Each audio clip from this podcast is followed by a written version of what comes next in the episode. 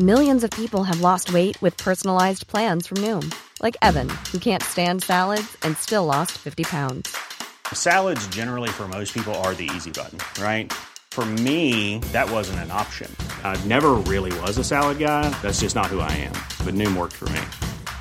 Get your personalized plan today at Noom.com. Real Noom user compensated to provide their story. In four weeks, the typical Noom user can expect to lose one to two pounds per week. Individual results may vary. How do teenagers navigate the messages bombarding them every day about what they should look like? Marketing images encouraging them to be thinner, more tanned, more sophisticated, blemish free, and sexier. Angela Barnett is an Auckland writer and founder of the body positivity website Fabic, who has had 15 years working in the marketing industry. She says the trillion dollar plus beauty and fashion industry is bombarding teens with images, many of which are unattainable. She's developed a talk as her latest initiative. It's called Pretty Smart. There's a link on our webpage through to it. It's on Facebook. She's taking it into schools, talking to teens about how the industry works and how to spot what's real and what's not. And Angela says if teens are taught how advertising and media works, they are less affected by it. Angela, welcome back. Good to talk. Hello, Catherine. Nice i- to be back. Yeah, the idea for Pretty Smart has been a wee while in the making, so tell me about how it's formulated for you. Oh, it was. Uh, I'll tell you a little bit of the backstory behind it. It was a few years ago. I was living with my young family in a forest in Northern California, as, as you do, and uh, I was at this camp for children, for underprivileged children, and everyone else around me had all sorts of amazing counsellors that had all sorts of information and knowledge that they could part on to the teens, teaching them about the flora and fauna or teaching them how to swim or arts and crafts. And I felt like I didn't have anything to contribute. And I was watching the difference between the white girls and the African American girls. And for the white girls, they would try and hold back their food and talk about the shape of their bodies. And for the African American girls, or as they soon told me, just call us black. You know, you it's so un PC calling us African American. So the black girls, the white girls. For the black girls, it was all about the shape, uh, the shade of their body rather than the shape. So I thought about what if I could put together a talk which showed them so many of the images that they see. They used to flick through magazines on their sleepovers and say, look, so much of this is constructed and made up, and even Beyonce gets lightened. So you're going to feel so much better if you see through this industry. And what I noticed at the end of the talk was rather than them all competing with each other, it was almost like a sort of linking arms going, okay, we can be we can be savvy about this, about this industry coming out. So that's then I brought it back to New Zealand and it's taken me a few years. But that's sort of the general idea is just it's helping them be smart about everyone is going to have an opinion on how you look. And it's now coming through you. It, social media is huge with, you know, one one selfie and is um, you get a hundred hundred opinions on what you look on that. So yeah, you that's- can't. that's what you're happening. saying is you can't stop the exposure. So the next best thing is to is to give the tools to to manage it. I'm interested in this approach that the knowledge about the industry can uh, lead to them being less affected by it. And have you have you found that that w- once they get savvy, that emotional hit that comes when there's a negative response from yourself or from someone else, you can actually mitigate that at least a bit. Well, a little bit. I mean, I'm not. I'm not promising to change the world, but I mean, there's definitely studies being done that show that teens, if they do understand how it works, they are less affected. But it's kind of like if you imagine going to a haunted house and you get really completely spooked by it and you think it's real, and then suddenly you went through and had another tour and you were shown, okay, here's the clown from the scary cupboard, and that's actually an actor who's put his own makeup on, and this sound over here, the creaky floorboards have taken some nails out. If you sort of understand how it works from behind, then you can look at it and go, all right, I, I understand that, and I'm, I'm still happy to have the experience, but I feel a bit smarter about it. So, um, so it just works with because all it- takes is a, walk to the mall to see the kind of images that I, I talk about in these talks. That you know, just walk past a pharmacy and these massive billboards of, of flawless faces, and it just helps if you look at that and go, okay, I understand how that was made, and that's that person doesn't look like that person. If you know they, if I saw them walking down the street, they would not look like that. Um, How you look and, and the clothes you wear is, is, a, is a hallmark of uh, of being a teen in some ways and always has been. But as we said, the, as with so many other pressures on this generation of teens, it's the 24 7 relentlessness of it that um, is particularly hard to, to, to manage, uh, or perhaps just ramps up the pressure. At what age are you recommending and, and what age are you targeting to begin this education of the way the world is in the hope that that might empower kids? Um, that's a good question. Well, when I first started these talks, I was doing the 15, 16 year old girls.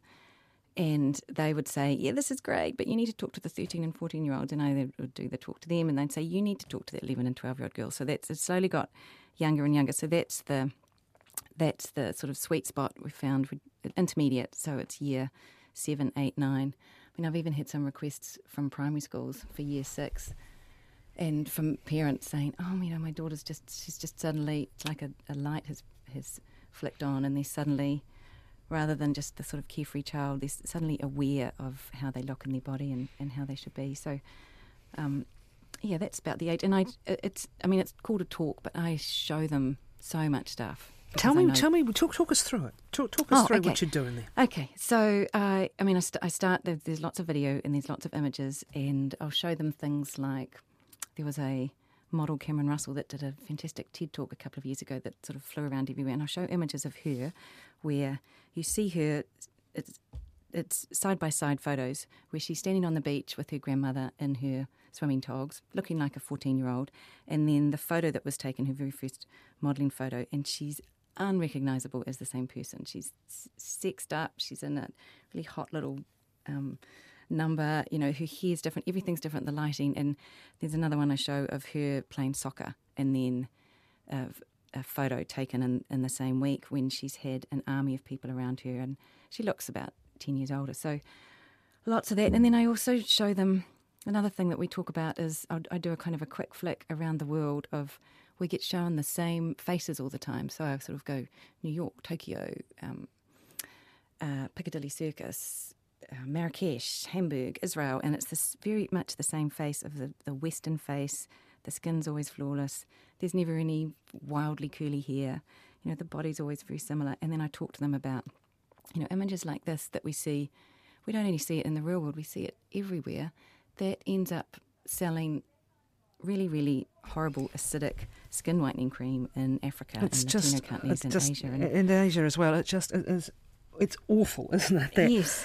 That every element of who we are now, uh, someone is marketing something to change it to fit someone to become someone we're not. It's just un, it's un, we when we're win. not talking about whether Marilyn Monroe is the figure of the moment or the Rubenesque models of the fiddle, finger, uh, the the figure of the moment, or you know someone who frankly. Um, with photoshopping is anatomically not possible to be, is the figure of the moment. It's everything. It is, and there's no sweet spot. So when we're younger, we're told you've got to look older, you've got to look sexy, you know, maybe a little bit of a tan. Um, and then when we're older, we get told, okay, you've got to look like younger, still try and look sexy. Um, maybe less of a tan. You know, like it, there's there's no age where it's like, right, I'm 24 in three months. I'm absolutely, I'm great. So it's you know it's that it's, was pretty great actually to be honest. it was pretty good. I wouldn't mind twenty four and three months back. Just while we're here, okay.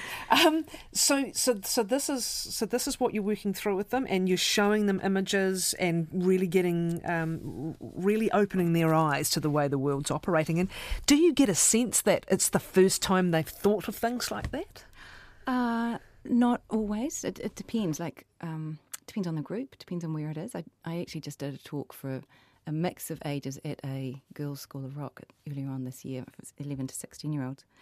And that was really interesting, where the older girls, some of them knew exactly what I was talking about, but they hadn't seen it put together in that way. And it started an interesting discussion. But generally, with the 11, 12 year olds, most of it is pretty new and they're sort of uh, I mean, I make sure I don't leave them with this um, possum in a headlight, like, oh my God, there's this industry coming after me. What am I going to do? You know, I make sure I, I finish at the end. I show them lots of positive examples. And uh, I even show them, I've got a, a, host of different models that I've interviewed and done stories on over the years that have completely changed the industry. There's a, a little video I show of an English she was a model and she's now sort of a performer. And she had her leg amputated when she was as a teen, and she does this incredible dance with. So one foot is in a ballet shoe, and another one is in kind of a spike.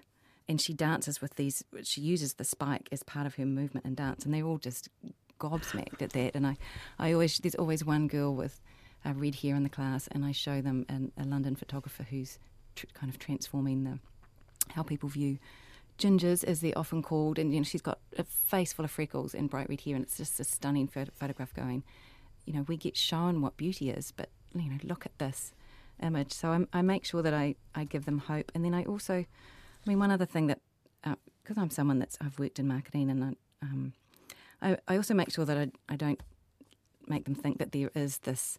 There's not an evil industry. There's no Jabba the Hutt kind of screwing his hands together, going, "I'm going to screw up more girls." You know, it's not. It's not like that. There are some really great brands doing really interesting things, and I there's a a cover I pull up of Sunday magazine that has Lonely Hearts lingerie. You know that.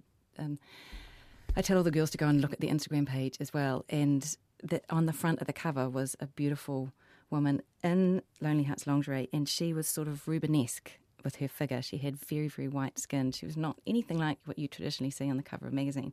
And I hold it up going, This is fantastic. You know, three years ago when I was doing this talk, I would have never expected to see this. And I talk about, um, you know, iris and indigo mascara that helps blind. So I, I do say, look, there's some, you know, oi, oi tampons and Trilogy, even, you know, some of our New Zealand brands are great, but this, just walk to the mall and you'll see what I mean as far as it's, you know, it's often the big international brands that have a lot of money. At the end of the talk, you asked the girls to do something really tangible, thinking about their own bodies. Tell me a bit more about that. Oh, I do, I do. So I try and make it global first, and then bring it back to uh, back to the individual. And I talk to them a little. I give them an, an example, saying, you know, that. Uh, hold on, sorry, go back a moment. I, you know, I say this. Everyone's going to have an opinion on how you look. You know, your friends and you know your family, strangers you don't know, it's going to come at you from social media. So you've got to have one person on your side, and that's got to be you inside your own head. Um, I say, look, imagine if you had a, a, best friend that sat in the corner of the bathroom, and every morning when you went to brush your hair and brush your teeth, that friend was going, "Oh my God, you're so ugly. Oh, your thighs are to this, and your ears are to that." And if they said that to you every single morning, you would start to walk out the door and believe it because your subconscious sort of just takes on board messages uh, without analysing them. I said, so you've got to have your own script inside your own head that's doing the opposite to that. So I make them choose. I say, you've got to write down, I don't care where you do it, hide it under your bed, put it in the back of your bag, but three things that you like about your physicality that makes you unique and that's yours. And those are your three things, and no one can take them away from you. And if anyone, anyone's got an opinion on you, you can you can go, all right, what whatevs. But I've got my, you know, I've got my feet where I play soccer and I'm awesome at that, or whatever it is that um, that they have. Although I did have a, a, moment at one school where, so I did that, and they girls were all nodding, and then a girl came up to me afterwards and said, um, "I can't do that homework." Like, oh, okay. Um, and why is that? She said, "Oh, there's there is nothing. I don't like anything about myself." She was a really tiny, tiny little, slight girl, and I said, "Well, there's got to be something, you know. Tell me, tell me about yourself. What do you, what do you like? What are you into?" She's, she's, "Oh, nothing, nothing." I said, "Come on, there's got to be something." Uh, no. And she said, "Oh, I like eating." I said, "Well, you, how about your taste buds, your tongue? That could be one thing that you like." And she just looked at me like I was a total weirdo. Was like, "Oh, that's not what all the other girls are going to be doing. My tongue." And then I said, "Okay, look, what?" Um, what else do you do? Do you play any sports? No. And then she said, Oh, I play the keyboards. I said, Well, what do you play the keyboards with? She said, Oh, my hands. I said, Well, could they be one of your things? And then she looked at her hands and said, Yeah, okay. And then what else? She said, Well, uh, I case I listen to music with my ears and I'm standing and my and so she sort of I mean she's just one small example, but she went away going, um, you know, there can be aspects of myself that I have to like and love, and they make you individual and unique. And, um, yeah. So, so in the end, she found something. She found something. yeah. She did. Here's, I hope she yeah. wrote it down. And... Here's another thing. An email is just pointing out the role of women's magazines uh, going back many years and talking about the. Um, uh, talking about the photoshopping, that was very much in play, wasn't it? I mean, photoshopping that literally left someone anatomically impossible, and that was because the shape that ended up on the cover of that magazine was simply not the shape of the model, even. Uh, so you know they that, that that kind of media is long established, but the, the, the new challenge again is that incoming through um, the dear old internet, and I was really shocked to see ten thousand girls every month. I presume this is global. Uh, yes. Ask Google if they're pretty enough. Oh, I know. You know, I mean, it's it's another dimension, isn't it, in some ways? And I, think it's funny talking about the role models because at that age, again, your role models so often are people who are very high achievers in their field, whatever that's involved in getting there. And, you know, part of it, I suppose, is trying to broaden who it is they look up to um, who don't necessarily look like athletes, ballet dancers, or models, you know, uh, trying to let them see that beauty and achievement and, um, um, you know, becoming something you might like to, to dream about becoming doesn't have to be tied to a particular kind of physical appearance. No, no, it doesn't. And um, was, when you were saying that, I was thinking of Jess Quinn, who's a New Zealander, who's uh, do you know her? She's a, a young woman who she has I don't know how, but she had the bottom half of her leg amputated, or I don't know whether she was never born with it, or anyway, she she does a lot of work for um, Adidas, and yeah, there's, there's definitely a, a, lot of interesting people, uh, sort of standing up, going, "Here I am," you know, here here I am in all my glory, and I and I don't fit that mold. The thing that's, I mean, and the photoshopping still goes on, and there's covers of magazines where you'll have um, I was just hearing about it, an example recently where a 70 year old woman was on the cover of the magazine, and we all go, Yay, that's great that a 70 year old woman was. But when the, um, when they saw the photo, they went, Oh, but we can't have those legs. So different legs were.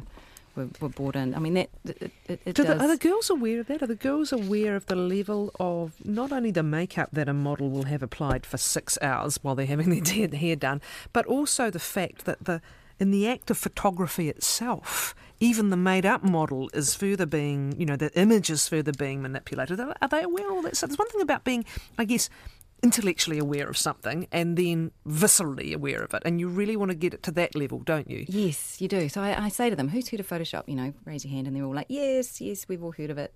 And then I show them some stuff.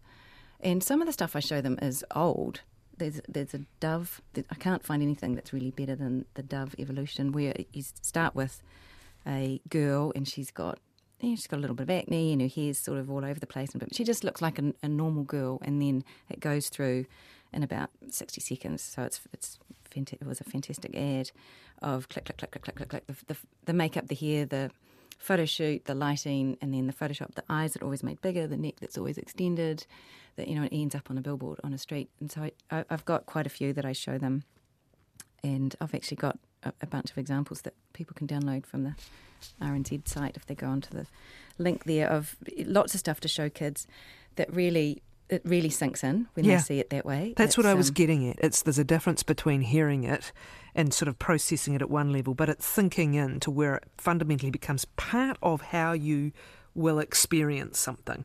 As we said, whether it's that bit of feedback on the Facebook page or, um, whether it's that day you're standing in front of the mirror and thinking, you know, it, it, it, it takes a bit to get it to sink in. It does. The, um, the other thing I always raise with them is, uh, you know, I say, who's on Instagram? And 95% of them all raise their hands. And so then I talk to them a little bit about, you know, look, you will go through a selfie phase. Everyone goes through a selfie phase. Even I went through a selfie phase when I first got on Instagram for about five photos. And then you just realize, oh, that's, you know, you've got to use this as rather than the whole world viewing you.